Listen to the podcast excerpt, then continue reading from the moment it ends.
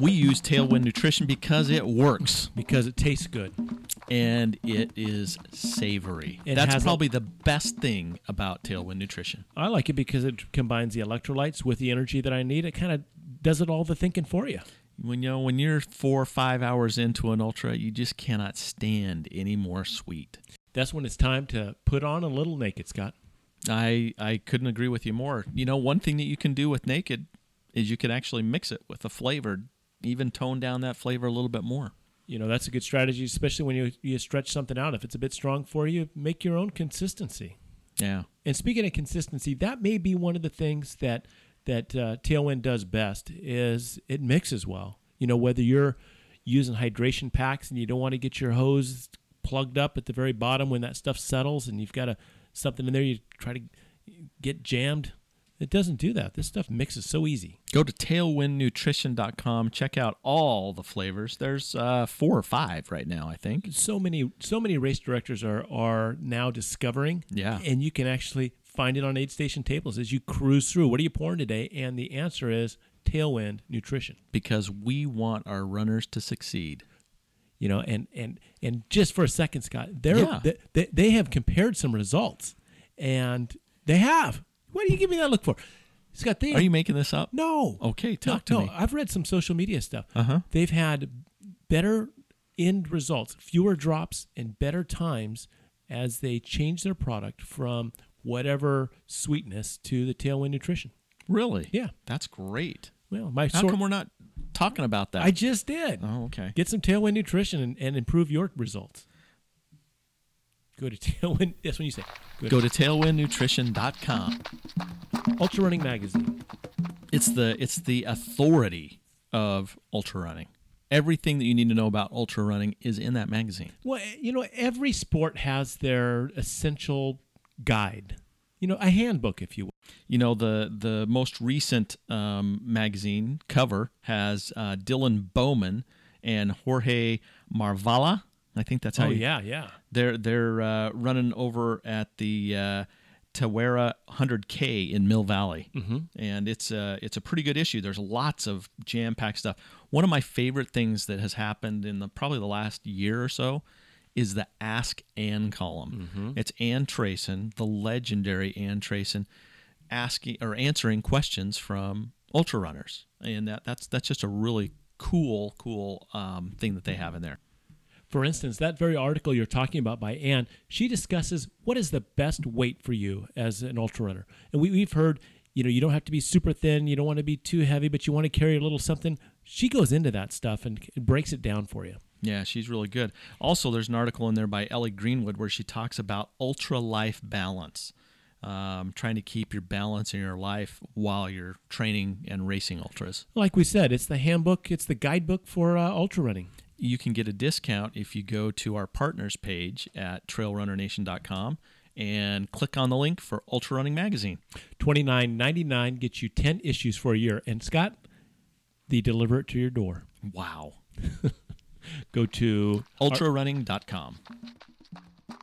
We're here with the Altra Footwear Performance Gait tip of the podcast, Scott. And we have one of uh, Altra's elite athletes, Jason Schlarb, on. Jason has a lot of credits to his name, including the fastest overall time at the Pocatello 50K. He has a fifth fastest time at the Speedgoat 50K and a Yeah. third fastest time at the San Juan Solstice 50 miler. So Yeah. he knows how to run. Why don't you go take take the toughest courses and uh, and and test your mettle on Flat, those? flatten them out. yeah. So Jason, you we uh, want to know what your tip, your gait tip is for today. Uh, you know, my my gait tip is is kind of personal. It it it happens to be one of my weaknesses. So it's something that I'm thinking about personally when I'm running and training. You know, even this season, every day. So it, it's it's my forward lean, uh, getting out from uh, you know getting in the back seat and getting a little bit more forward and having that kind of chest lead me through my run. I think that that's that, that's the tip that I would I would work on, along with making sure that my foot strike is under the center of my gravity, which which is basically right under my hips. Uh, those those are the two things that I would give for tips. Um, it's a lot harder uh, done than said. Mm. so it, it's something that I'm always working on. Hey, can I add to that uh, center, of, you know, hitting underneath your center of gravity? I've kind of picture a razor or a skateboard, and where does my foot come down when I'm riding that? It doesn't come down in front of me; it comes down right underneath me, and so I can use that visual and experience to kind of help me with that because I know it's important, like you said, to to watch that. But I have a key question for you, since you say you work on lean how do you lean so that gravity isn't starting to work against you or using your back muscles to hold you up from this lean? And so, can you just kind of help me with where do you find that perfect lean spot? What do you use? Um, you know, I use a few different methods. Uh, one of the methods is to make sure I'm looking in the right place, uh-huh. um, and, and and my actual like neck and head is in the right position. Because if I don't have that in the very first step, then I'm I'm for going to find myself in the back seat. So that that is for me a forward gaze, like looking straight ahead at the horizon line, and then kind of having my chin almost uh, tucked down just a touch.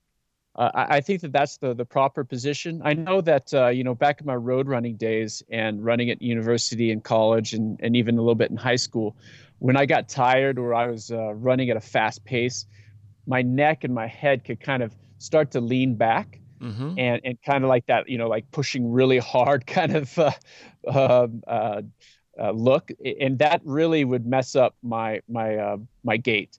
And so if I can get that forward look, chin down, and then kind of like lean forward through the hips a little bit, you know, that that's that's that's that's how I can kind of uh, start to get that forward lean going. And and I would kind of describe it as like if you're just standing still and you kind of start to fall forward, you want to find yourself in that just a little bit over over your hips and and knees kind of position. That that's that's uh, that's how I would describe the, the forward lean. That's great. You know, as as you were telling it, I see you leaning forward. I was leaning with you, and I wonder how many people out there were leaning forward with us. hey, Jason, uh, uh, what what shoe do you like to train in? Um, you know, I I'm primarily an oversized maximalist shoe wearer, especially for my ultra running. I find that uh, that is the best thing for my body, for my recovery, and also for stability and uh, even just charging down technical trails. I wear the Altra Paradigm, which is mm. about a 35 millimeter stack height, uh, nine ounce shoe that's actually meant for the road. But I find that the cutout traction and the exposed EVA is is is it, it really does does the job on almost any trail condition besides extremely muddy or really really snowy or icy. Well, and he and he's uh, currently residing at the foothills of the Hardrock 100. So I would say yeah. if that, if he's t- using this road shoe on the Hardrock course, you guys can use it on any trail. it's there. qualified. Um, yeah. We also want to direct people. You do have a, a, a blog, Jason jasonschlarb.com. Go check it out. He has a lot of information about that. And go check out altrafootwear.com, and you can find that on our partners page. You can go to our website, go to partners, and link directly to altrafootwear.com and see the cool shoes that they have designed for trail runners. Thanks a lot, we Jason. Thank you so much, and have a great season this year. All right. Thanks a lot. Thanks for having me. You got it. Dr. Romanoff, I, you're you're probably very uh, experienced at professional interviews. This is not one of them. come on, we, don't put yourself down. we, we, we, we, are very uh, casual. casual. That's a good word. Ashley, were you expecting a professional podcast? No, I wasn't. Apparently not. Sorry, guys. Yeah and it was a miserable, miserable day. Welcome to another edition of Trail Runner Nation. I'm Don Freeman. I'm Scott Warr. And I'm Warren Pole. Welcome, Warren Pole, and probably one of the most important podcasts we've ever done. Is it? It's the do's and don'ts of ultra running, and brought to us by um, some of the experts that we recognize out there on the trails, usually standing on a podium at the end. Yeah, we we I, I happened to be reading an article in Competitor magazine and came across an article that had some very top runners: Anton Krupicka, Pam Smith, Jeff Rose, uh, Michelle Yates, and that talked about the do's and don'ts. And then I, I, I actually remembered an article from a while back of Hal Koerner that he he talked about some do's and don'ts. And I thought let's just rap about what to do and what not to do. And so I, I reached out to, to Warren Pole and I said, Hey, we want to do this podcast on do's and don'ts. And he texted back, Do run, don't quit. and he says, I got it. Is that what you said? It was it was probably a little more uh, eloquent. Yes. So Uh, no, I, I, I think you, you've got it. It was do do run, don't stop, and all we need to do now is spin that out for an hour and a bit, and I think we've we've nailed it. so Warren Pole, what's up with you? What's going on? What where have you been? Uh, have you had a bib on lately? And not for eating, but for running. What's go what's happening with you? I've always got the uh, the bib on for eating. So other than that uh, trail marathon excursion, I've been keeping myself honest because uh, work is very busy at the moment, um, and my racing schedule has had to be slightly turned down a little so that I can devote a little more attention to work. Um, but I don't want to get sloppy, so I have. Uh, and here's here's a do: do surround yourself with good people. Um, I have surrounded myself with some good people. They are training for a variety of challenges. One is doing a solo 2,000 kilometer triathlon from Morocco to Monaco.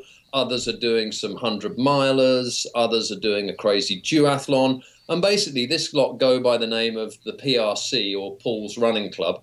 Uh, it's called Paul's Running Club because it was started by a guy called Luke. So that, that, that makes perfect sense. Gives you an idea of who these guys are. Of course. And um, I make sure that uh, I, I hang with these guys regularly, and that, that keeps my training going, um, keeps me ticking over nicely. We do sort of 20 milers, maybe marathons, half marathons, the odd 30 miler on the weekends, just to keep things interesting. And if I can stay with them, I know that I'm not going to end up in a bad place while uh, work takes precedence for a few months. You know, that's that's an excellent point. Keeping yourself honest and staying plugged in. And when when work or life sets its its own personal priorities and tries to move your race or training priorities, you you do keep yourself in shape, not too far off. You know, within arm's reach of of actually getting back into the racing. Well, and I'm gonna I'm gonna throw this out there. We're we're honest at Trail Runner Nation. Well, if if, You know- if we're anything, we're honest.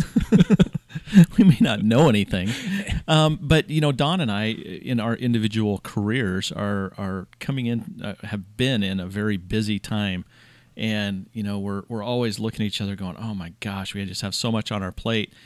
Uh, you know, when do we let go of Trail Runner Nation and that sort of stuff? But the one thing that Don has done very well that I have not is he's consistently been out there running. Not not maybe as much as, as he should be for a, a, a race that's coming up, but at least he's keeping the, the knife sharp. And and that's where I've fallen down, where I have my na- knife is a butter knife right now. well, well, Scott, I don't know if my knife is sharp, but I can recognize the difference between the handle and the blade. you know which end to grab? That's it. See, I don't. Mine looks like a stick. it might be quite a tough stick though. As long as it's not one of those special like Tommy Tippy plastic baby knives, you you're still in a good place. There's there's hope yet. Well, I, you know, I, I I'm motivated by what you just said. I need to surround myself with uh, with people that are running, not just uh, you know my friend Don, but maybe I need to. Uh, He wants new friends. It's it's the it's the it's the title of this podcast. Scott wants new friends. Scott, who wants to be my friend? Hey, so uh, so I hear the first do and don't is do keep running. Yeah. Re- regardless of you know, re- regardless of, in my lowest uh, available time for training, if I can only get out there from my front door, not get to the trail, but my front door and do a three mile loop or a five mile loop, just keep some consistency because that goes a long ways.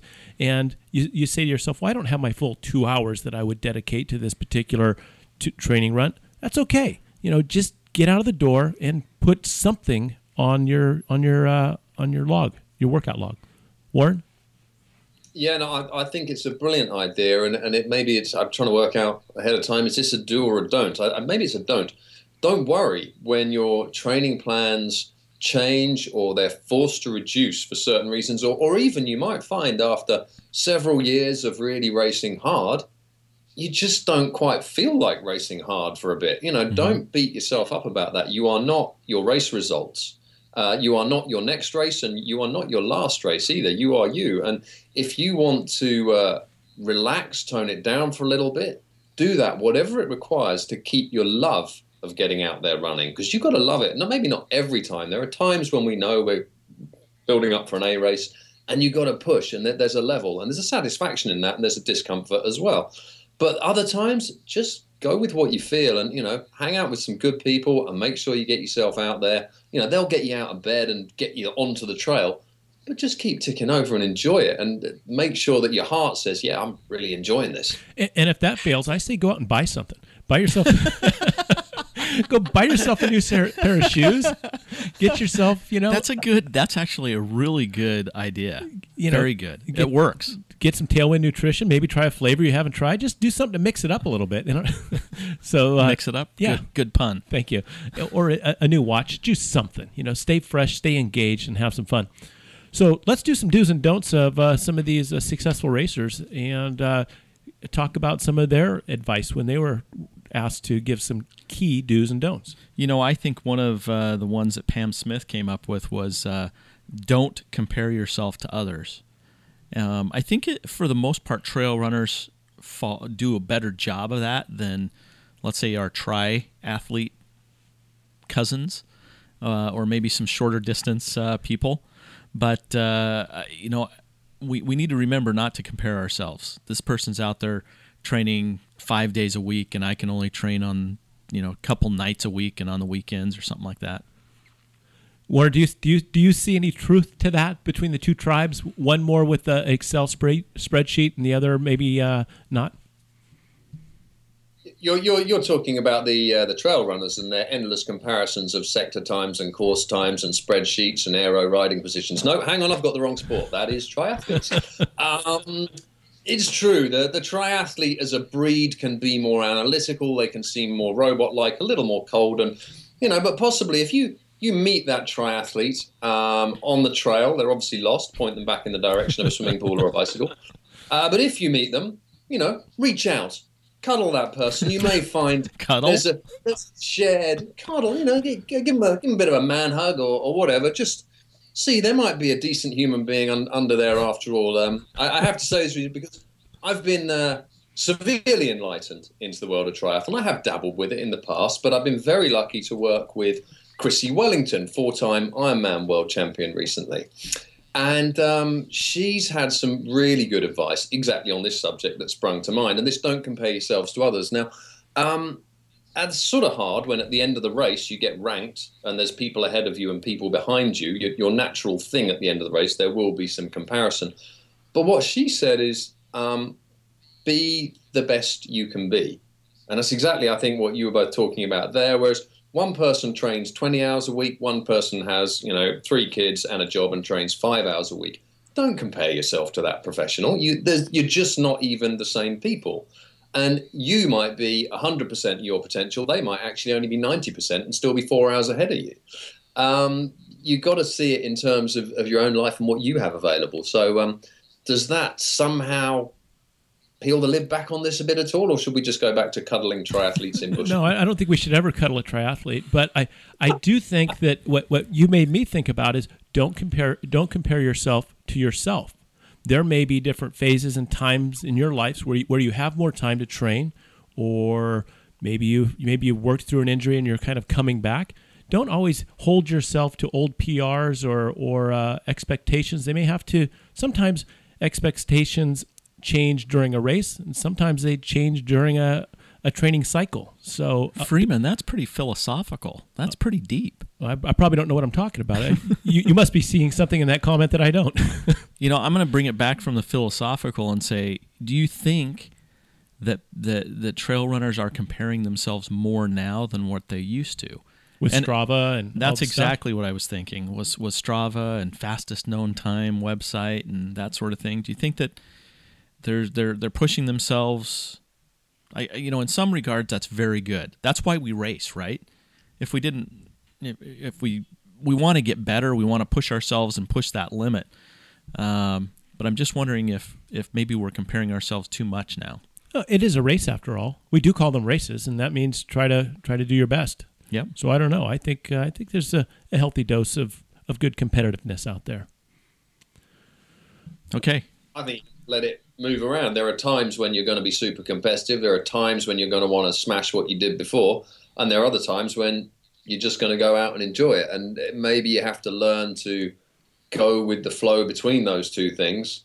Uh, the times when you really want to push for a new PR, and and the times when actually you're just running for the hell of it. So let's get let's get a do from Pam Smith, who was the 2013 Western States 100 champion, and she says, "Do believe in your training."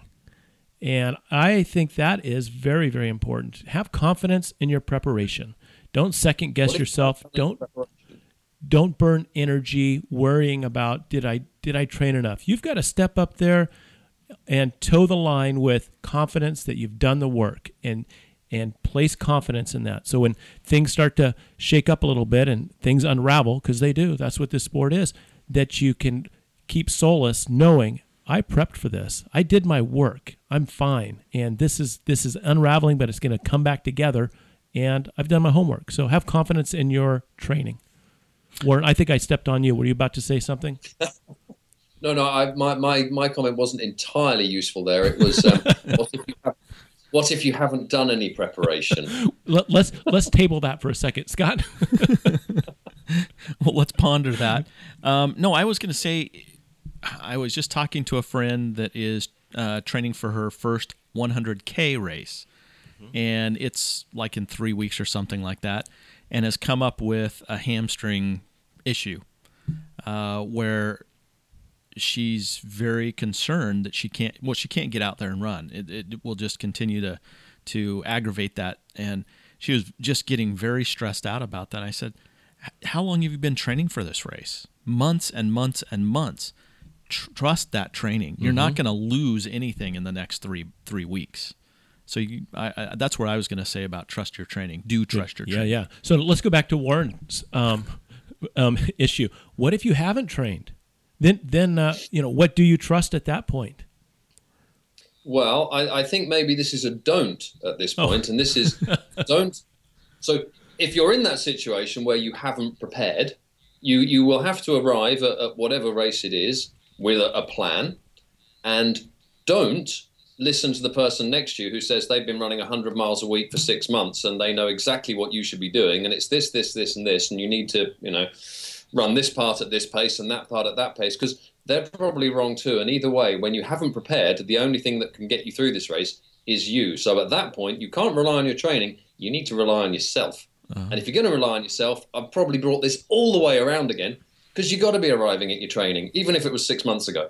Sorry, not arriving at. You've got to be relying on your training because you've got to have something in the bank to have rocked up at a race completely unprepared. You don't ever have to correct a, a, a, word because I figure you must know how it's used since you're in England, and we're all the way out here in California. We've probably lost track of its path, that yes. word path. so, so, um, and we we have all heard some people have had some of their best races without a, all the training or preparation because they've had to hold back and they had to be very careful with their execution because they don't have a great deal of confidence that they have a lot of deep training behind them.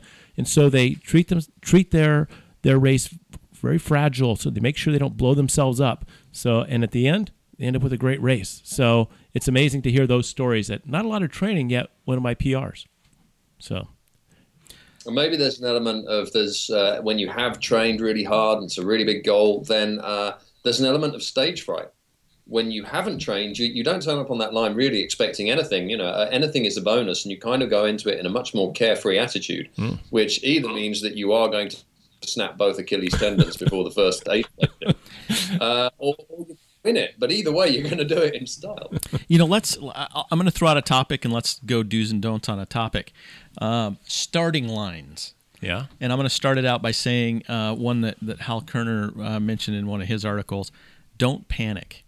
And, and I think about this and I think, you know, there, there's a lot of anxiety at the starting line where, you know, you're, you're anxious to get out and, and, and that sort of thing. And we were just a, a recent race and um, the first two waves took off and they were gone. And probably two or three minutes after that second wave had gone, um, this guy comes running up and he's just like panicking. You know, I'm, I'm late, I'm late. And he's thinking the race was pretty much over. It was a 50 mile race. And I was thinking, with chip timing. So he was. Yeah, I was thinking, dude, you just relax. Don't panic about it. Go go use the restroom after everybody's already left the starting line. don't wait in that line. So that's my don't. My starting line don't. Don't panic. My my, my starting line strategy is uh, show up at the last minute. I do not like, quite honestly, I, I am not one. I don't like to get around all that uh, hubbub, all that extra. That is an that's like a hill. That's like climbing a hill before the race starts. There's a lot of energy suck that happens at the beginning with the nerves and the people. And that doesn't add to me. That kind of takes out of me. So I kind of like just showing up at the last minute. Yeah, there's people that show up like hours before the start, don't they? Yeah, yeah. To Who- get a good parking spot because they can't walk that far to the starting line. mean, it's a good strategy.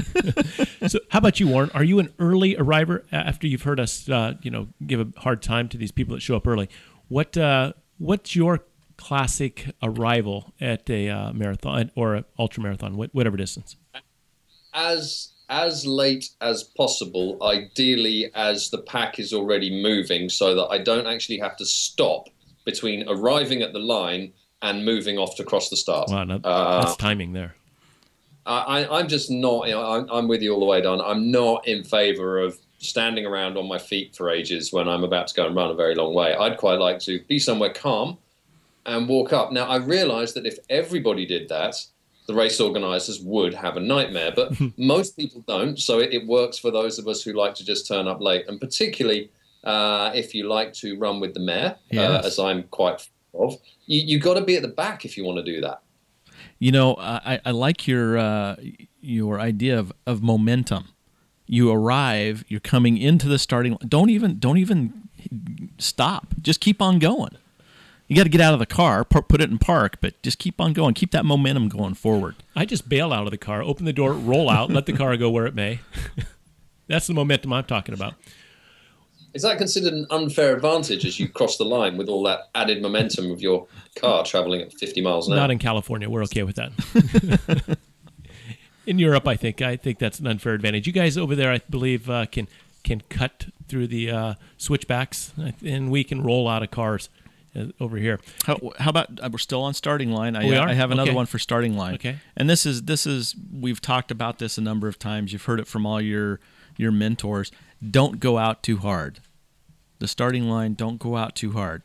Run your own race. So that's another do for you. I mean, a do not.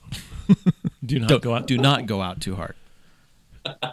Yeah, and and so in, in the races as they become more and more popular, the conga line can be uh, can be an issue. You can get caught up. You can get caught up with a group that uh, you feel comfortable running with because you're in shape. Heck, you're you're set to run thirty or fifty or hundred miles. So and you- it's the beginning of the race. and so you're fresh legs and the conversation is good. But you know you know when you're in the heart of hearts that this might be a bit too fast. I can't run this the entire race. And a conga line can be a, a dangerous place, particularly in the beginning.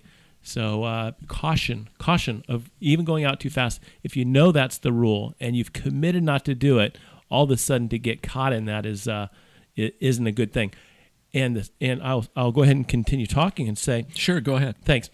And I would have edited I would have edited my comments right next to each other. You don't edit anything. You're tr- true to that. Now, now if you're in too, a conga line that moves too slow, you cannot stress about that. You could burn more That's energy. That's a good point. That's a really good point. You could burn. I added that in. Okay.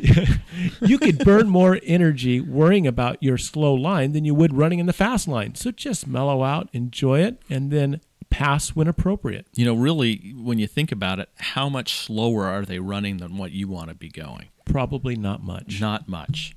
And at your first aid station, four six miles down the down the road, that's when you can make a quick stop and keep on going, get ahead of them. and to, to, to piggyback on the on the back of that comment, the if you're running in that slower conga line, if you ask yourself, would I be happy at this pace at the end of the run? And I'll bet your answer would be yes because it's probably not a bad pace. Yeah. So just uh, relax. Eh, Warren, are you still with us? Do you know what a conga line is, Do- Warren? do they, they have conga lines in Europe? Do they call them conga lines over there?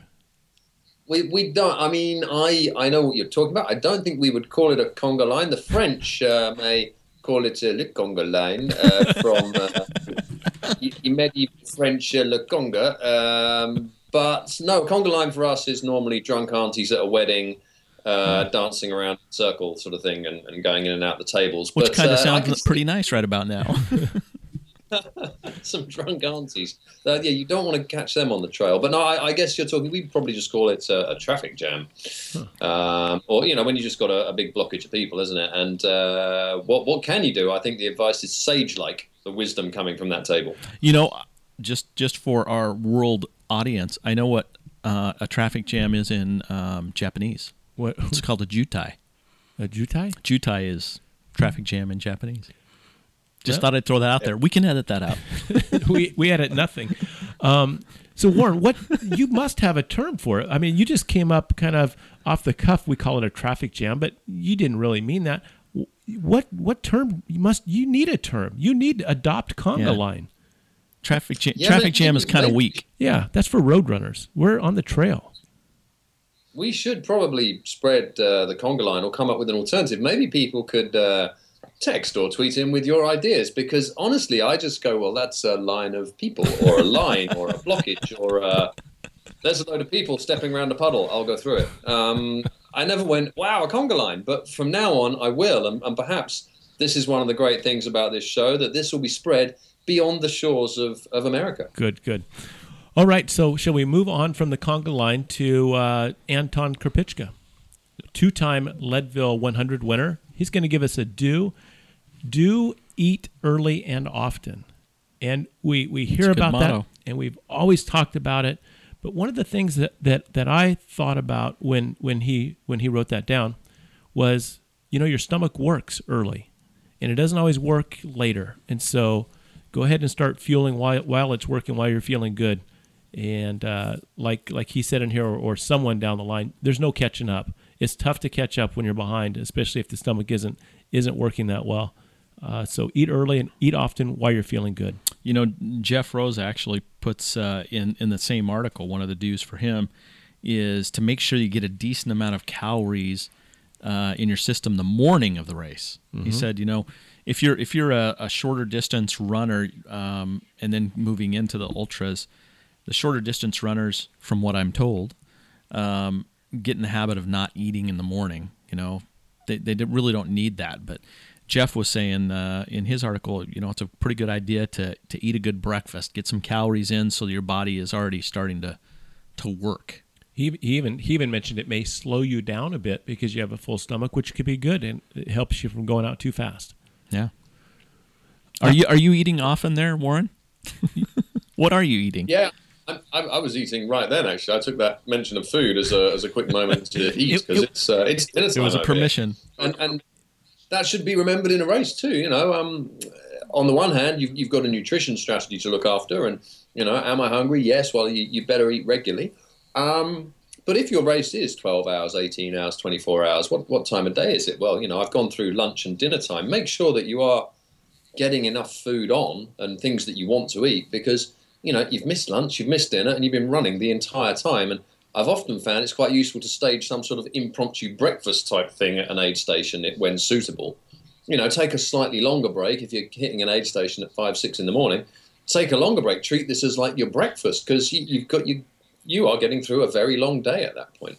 You know, um, I'm going to pose a question to the panel here. Um, there is a, a, a, law in, in ultra running don't try anything new on race day. What about if you come into an aid station and you're craving something that you spy on the table that you have never eaten before in a training run? Do you try it well, heck, uh, on a race day? You're going. I, I, I I'm craving this quesadilla. La quesadilla, as in the French would say. Um, there's a quesadilla. so what's the rule? If you put la in front of anything, yeah. it's French. Okay, yeah. As long as Isn't that right, rule. Warren? Um, yeah, is yeah, Erica absolutely. around? Can she translate for us? No, no, she, she's she's downstairs at the moment. I, I, might see if she can help us out with some Italian translation on this. We could possibly do sottotitoli. Oh, That's Italian subtitles. Um, so so again, if you're craving something, you're coming into an aid station and you see something that is going to satisfy that craving. What do you guys propose? Do you try it? You, you, you want to lean in on that, Warren, because I'm, I'm I have answer ready.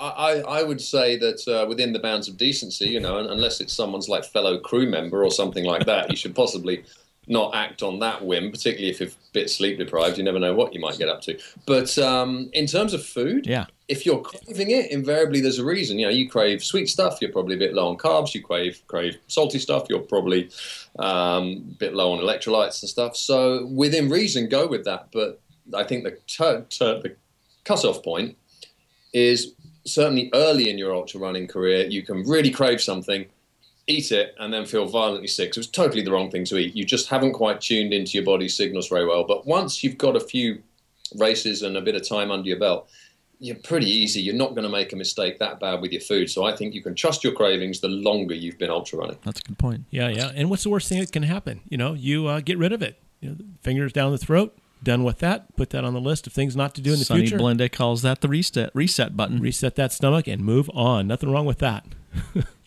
Let's let's talk about aid stations. Do's and don'ts at aid stations. Um, you know, one of the ones that uh, Hal Koerner talks about is don't spend too much time in an aid station.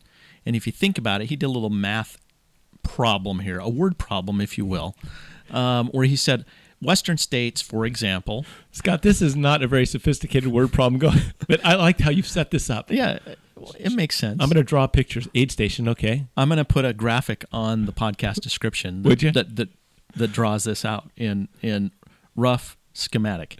Um, Western states has 20 aid stations. Got it. 20. 20 aid stations. If you spend two extra minutes in each aid station, Okay, two minutes. what's the math there? 40 minutes. Yeah. You wasted 40 minutes. So be be um, quick in your aid stations. So when I when I read that, I thought, what if I was given the chance to start 40 minutes before the gun? That's a lot of time. And what if I'm trying to break 24 hours or whatever the time is, and I have an additional 40 minutes because of that aid station management not lingering and loitering Yeah. at the aid station? There's So- no rules that say you can't eat while you're running.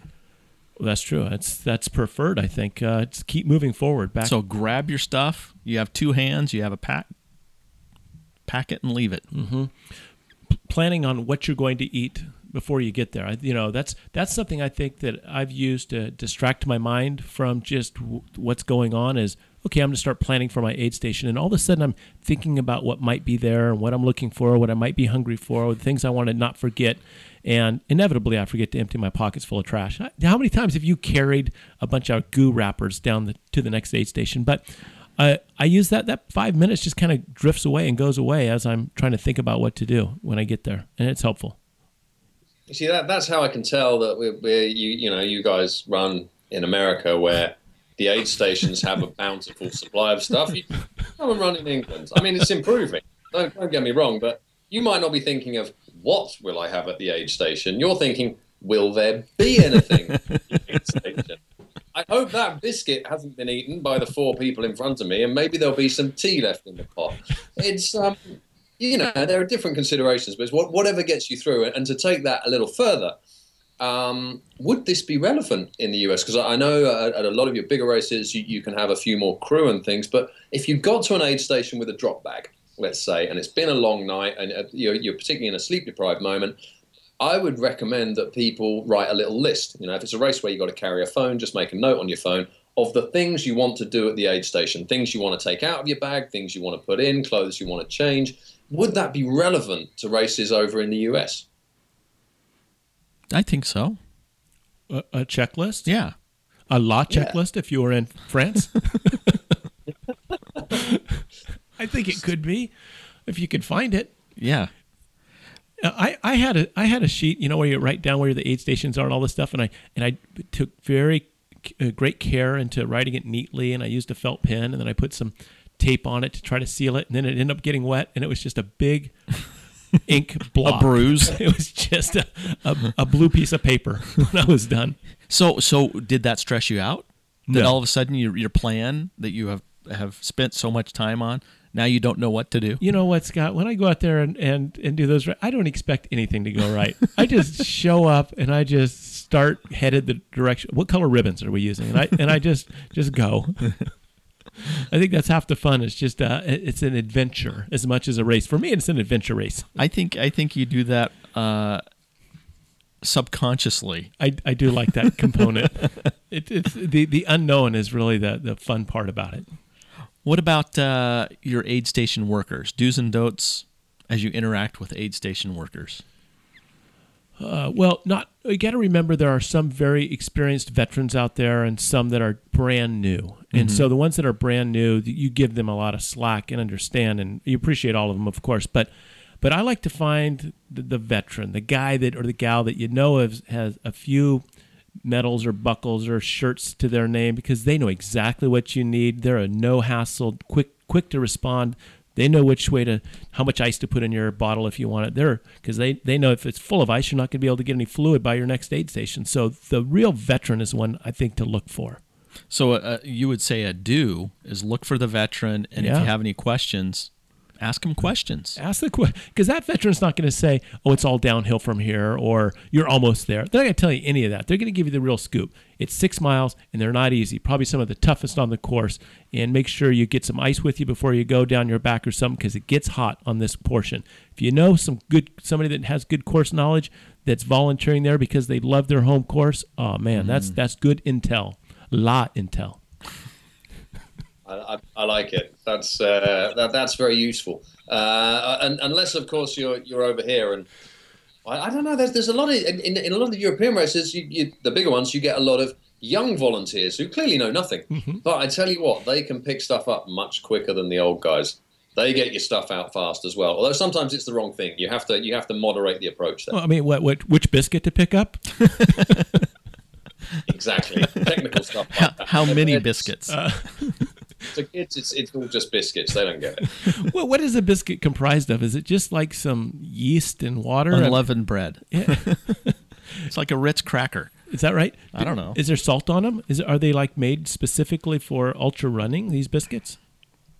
Well, I mean, uh, they they are well. well oh, I grew up on biscuits. I don't know if they were specific to ultra running, but it's what you call a cookie, really. You know, we, we have biscuits, you have cookies, but now we have biscuits that look like cookies, and we call those cookies because there is a visual difference between the two. The biscuit tends not to have lumps of stuff sticking out of it. It tends to be a more uniform shape, a bit more like a piece of hardboard, possibly with chocolate on top of it if you're lucky. A biscuit could have chocolate on it.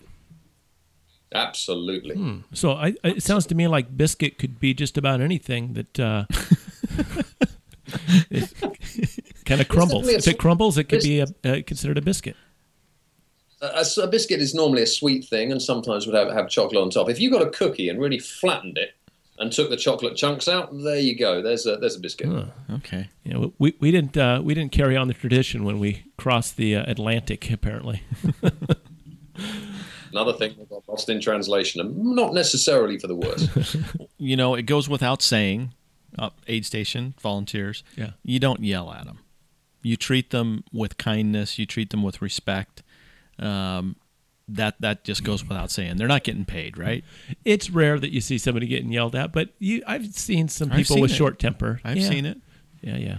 Yeah, it's not their fault you're having a crappy day. Yeah, and it's usually just that. I've never seen somebody having a great day yell at anybody. It's usually somebody that's race is unraveling, and that's part of the part of the uh, chaos that occurs.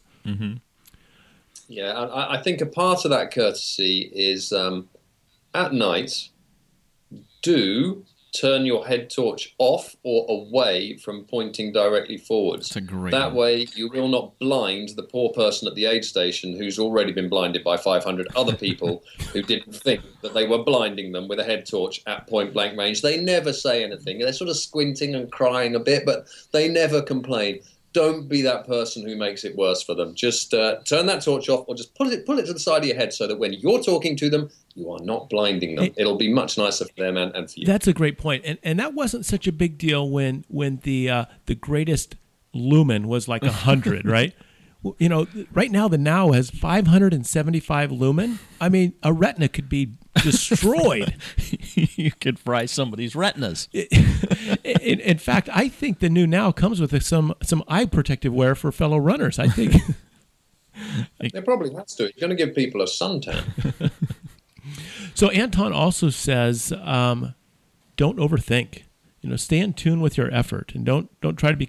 After all, it is just running. You know how to run. Relax and enjoy the journey, and don't overthink. Don't try to get too too involved in in the many many micro details. It should be fun.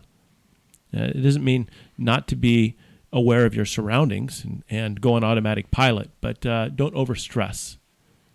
Because I think running efficiency is not only proper gait, but it's also proper effort and and and mental. Um, how much energy you're putting into the, the mental side of it. Relax and just do it. You know, I think one of the things that helps me relax is a do, and that is talk to people, make a new friend. You know, Oh yeah, I chat it up. Yeah, I think uh, having a discussion out there kind of takes your mind off of things and and move on. Now, now there was a gentleman that was at the beginning of a race that I was in, and I worked. I went ahead and left early and worked a little harder because his discussion was just a, kind of negative. I just had to get away Ah. for some negative negative vibe. It just didn't. It seemed like the effort that I was going to. He was negative at the beginning of the race. Yeah, yeah. Like about what? Negative stuff. You know, just things that were like The weather. I don't know, Scott. It was just negative. I'm just trying to find out. It may have been me. I want I want to correct my my personality a little bit. No, I don't to mention that. so anyway, I, I think uh, hook, hooking up with some good positive people and good energy. You know, there's some people with good energy and some people with not so good energy. Find yourself in a good spot. I think that's as important as uh, um, your own personal effort, is being around positive. You know, that's good. That's good to find a good, good positive mojo. You can almost split that, that into two, which is do reach out and, and have conversations with people and, and, and you know be prepared to meet different people and, and experience different things. But um, don't be afraid to drop the lunatics like a hot potato because they will ruin your race before they ruin theirs. Well, thanks. You know, Warren, I appreciate you saying that because uh, when when I was when I was explaining it, Scott made me feel like that there wasn't such thing as a race lunatic, but there are some people out there that can can you know a vampire of, of energy. Well, I would say Yep. it's not just at races. It's at this table right now. It- no, Are you eating a biscuit? Is that what you're eating? A biscuit? You having a biscuit, Warren? It's, it's a cheese sandwich, unfortunately. I hate to disappoint. I might be able to find a biscuit. This is actually, I'm actually in my parents' house at the moment, which is a house I grew up in since the age of two. I definitely know where the biscuit tin is in this house. Okay. no, what what was I going to say? Um, oh no, training. Mm-hmm. You know, we've all had people that we've trained with before that are negative Nellies, and you you got to get away from that. You got to get away from that. I can, I I have had that issue before. That that's part of finding the right training partner. It's not Yeah. not only pace is important, and not only time. What time can you run is important, but what kind of energy do you bring to the trail? Yeah. What else we got? Warren, do's don'ts.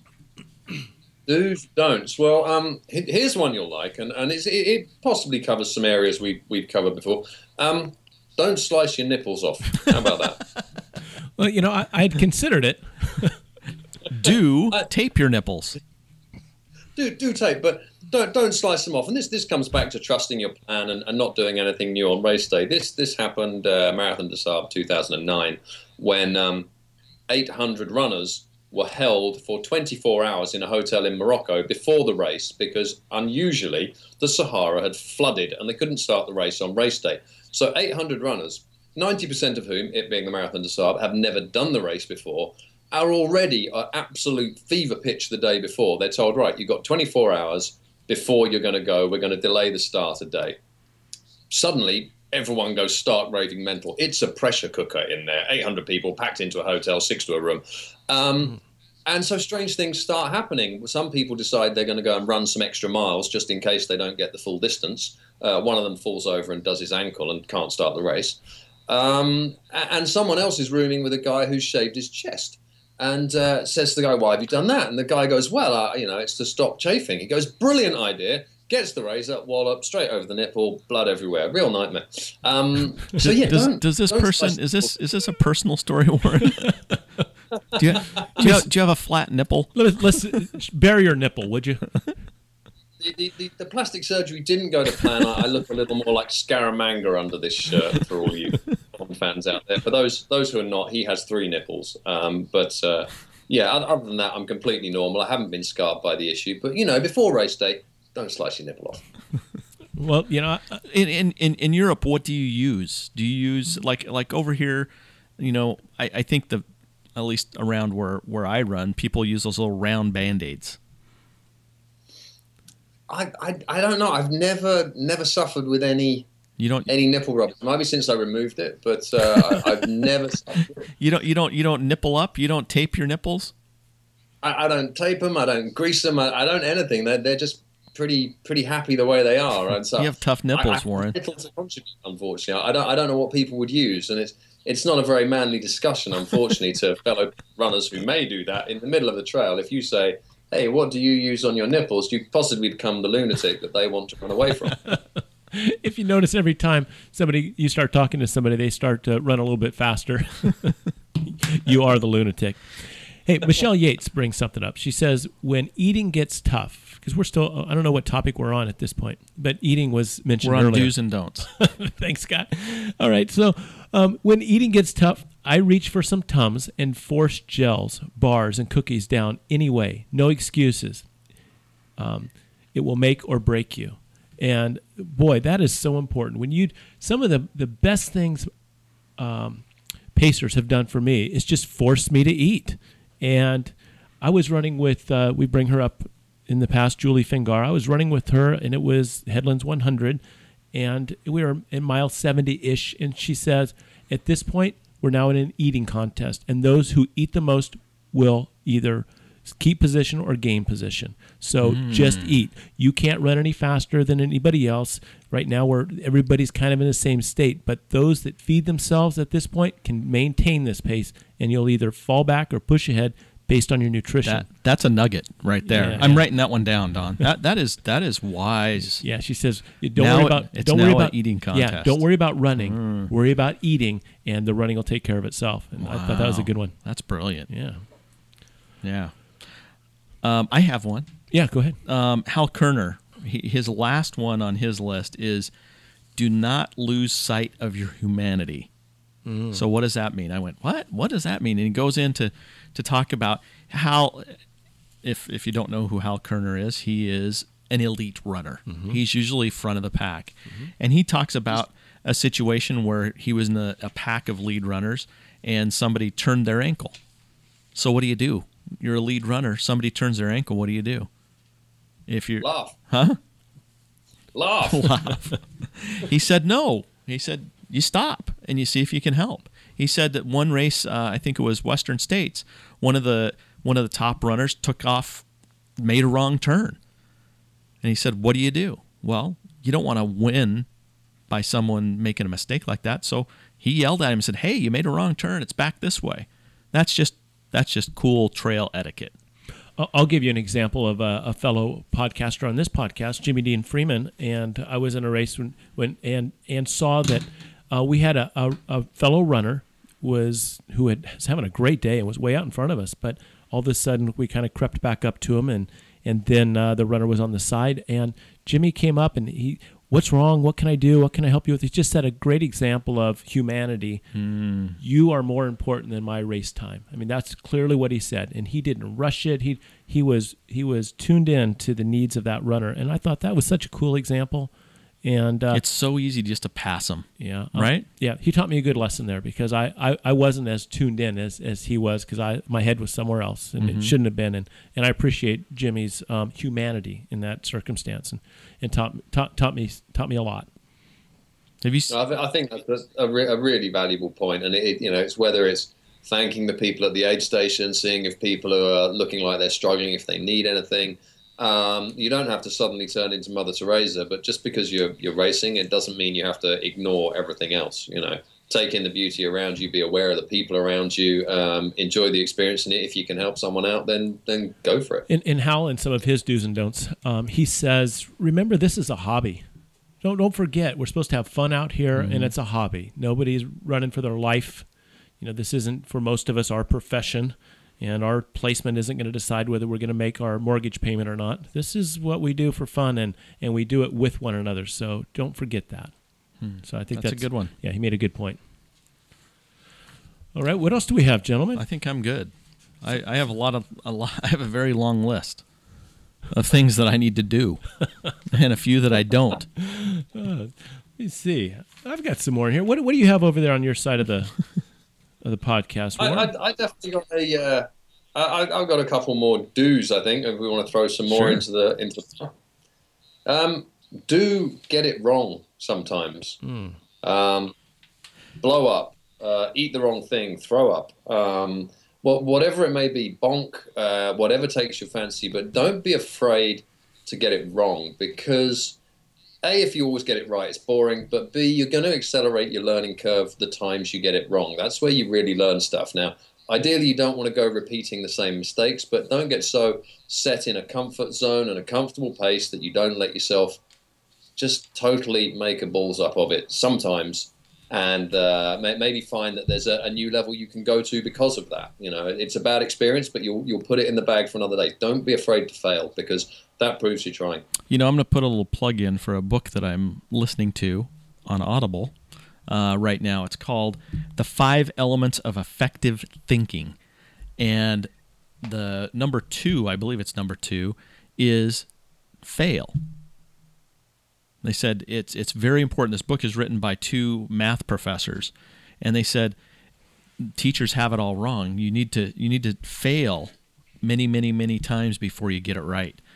Uh, and I think there's a uh, I think Thomas Jefferson or Benjamin Franklin, one of those old guys, said you know when they said how you know wasn't it discouraging that you took ten thousand times to invent the light bulb? Somebody's going to right Thomas Edison, perhaps. I don't know who it was, but anyway, they said he said no. He says I I, I just learned ten thousand ways to do it wrong before I got it right. So I think you're right, Warren. You can edit that whole thing out. No, I'm keeping that. In fact, we'll probably move it to the front of the podcast because I mean that will that will really hook them. I think that'll, that'll draw them in. because in, in, the remaining hour, there could be another one of those nuggets in there. There may not be, but they think perhaps this is not one of them. okay, so uh, before you jump in on on one of your other ones, Warren, um, I'm going to um, reference one of Hal's here. And we talk so much about being careful, go out slow, but he reminds us of this very important point. Do push yourself a little this is a race after all. Hmm. And that's what you've trained hard for this day. Maybe years of accum- cumulative effort, maybe six months of straight of prioritizing trainer, training over other things in your life. You deserve to claim all that you have worked for. So go for it. Don't be tentative. Push yourself up some of those hills. Find that pace that you've trained for and stick with it. Don't be afraid to set your sights a little bit higher on the dream that you've worked for. Embrace it. And I think that's uh, I think that's good good advice. We talked not too long ago, and I forget who it was with, and we said, "Can you go out too slow?" Where in the end mm-hmm. you would have had a better time if because you would run more efficiently. Your zone is X pace, and you're trying to be so careful and not do anything wrong, so you're running X minus, right? Mm-hmm. And the best spot to be isn't at X plus, but right at X. So you've got to find that X and not veer on either side of it. The trick is, and the fun is, find an X. So, do you know where your X is? Do you know where your X is? And, and that X can change at all times. It depends on all the things we kind of talked about. What's your training state? Where's your goal? What what is this race for you? Is it you know we talk about A races and B races. You know where's that X for this? And and then Hal also mentioned somewhere in here that you need to be allowed to have uh, primary goals, secondary, mm-hmm. tertiary goals. You need to be able to have different plans if your X isn't working, whatever it might be, that it's okay to adjust. Have a plan B at the ready. That doesn't mean give up on your goal, but it means if things sometimes in these long races kind of scatter a bit and they do unravel, and you can't just throw in the towel. You just have to adjust the goal and still, with laser focus, go after that new goal. So I think he brings up some good points. La X. La X. you had another one over there. The French It's just a French podcast. yeah, yeah. Should we should we mark this in English or French? We should. Uh, we can definitely market it to the French. so so, do you have any comments on that uh, Hal stuff, uh, Warren, or did you have another one at the ready? No, I, I, I love that, and I, I think it's um, it's a shame it's not a bit shorter because it would be perfect on a t-shirt but it's uh, it's the kind of thing that if the race is a, an A goal, if it's something that really matters to you, um, hopefully at that point you, have gone past the stage of getting it wrong. This is not a race to blow up and destroy if you can avoid it, but don't be afraid to to race and don't be afraid to. I know you, you want to come in. Uh, I, I, certainly want to come in in these situations. I think everyone would. Uh, you don't want to come in thinking, do you know what? I could have gone faster. I could have been half an hour quicker. You want to leave everything on that trail. If this is the race that you have trained for, if this is what your year has been about, um, then really give it everything. Make sure there's nothing left because there'll always be a nagging suspicion. But when you, if you look back honestly in the cold light of day and think that really was everything I had that day, you know, involuntary shivering, passing out, and vomiting at the finish line is a pretty good sign you've got it spot on. Um, uh, you, you don't want to have that feeling of I wonder if I could have done more there. So yeah, don't don't be afraid to, to go for it. And I think that was said by Hal far more eloquently than I just managed. How about visualization? Do or don't? Do and do and don't. Do and don't. Do visualize. Really good technique. Don't visualize so much it stops you actually doing any work because you've visualized yourself into a state of believing you've done it before you have. Ooh, that's good. That's a man that has a handle on visualization. Yeah. I, I, don't know where we go to from that, but it, it's uh, that, that's a, it, a podcast stopper. I was busy visualizing. It's the reason I really couldn't.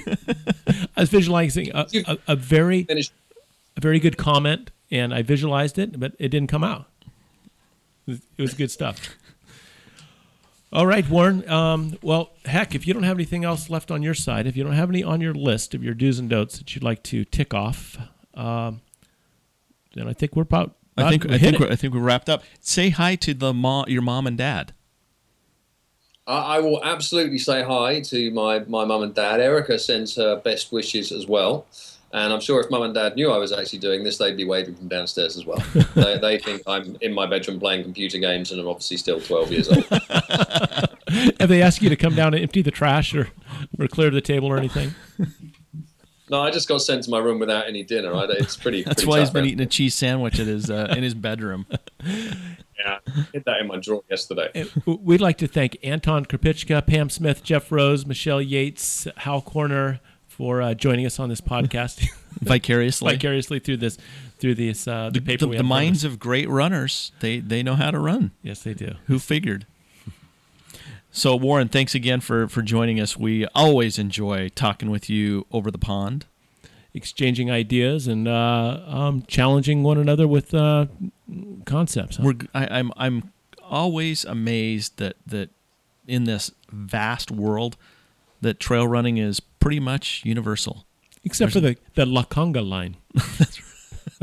La La Conga we're, line. We're working on that. I, I'm going to start just slowly sneaking that into conversation with people. By the time you, you come over here next, there are going to be people on ultras and trail runs all over the UK going, Oh, blimey! Look at that conga line! Bloody hell! I I, I expect it to expand beyond just the trail. I'm gonna I'm gonna think you're at the grocery store or at the bank, and you go another conga line. What is with this? it's with all these aunties dancing through the biscuit aisle. It's gone crazy. so, uh, Trail Runner Nation, go out and conga. Mas.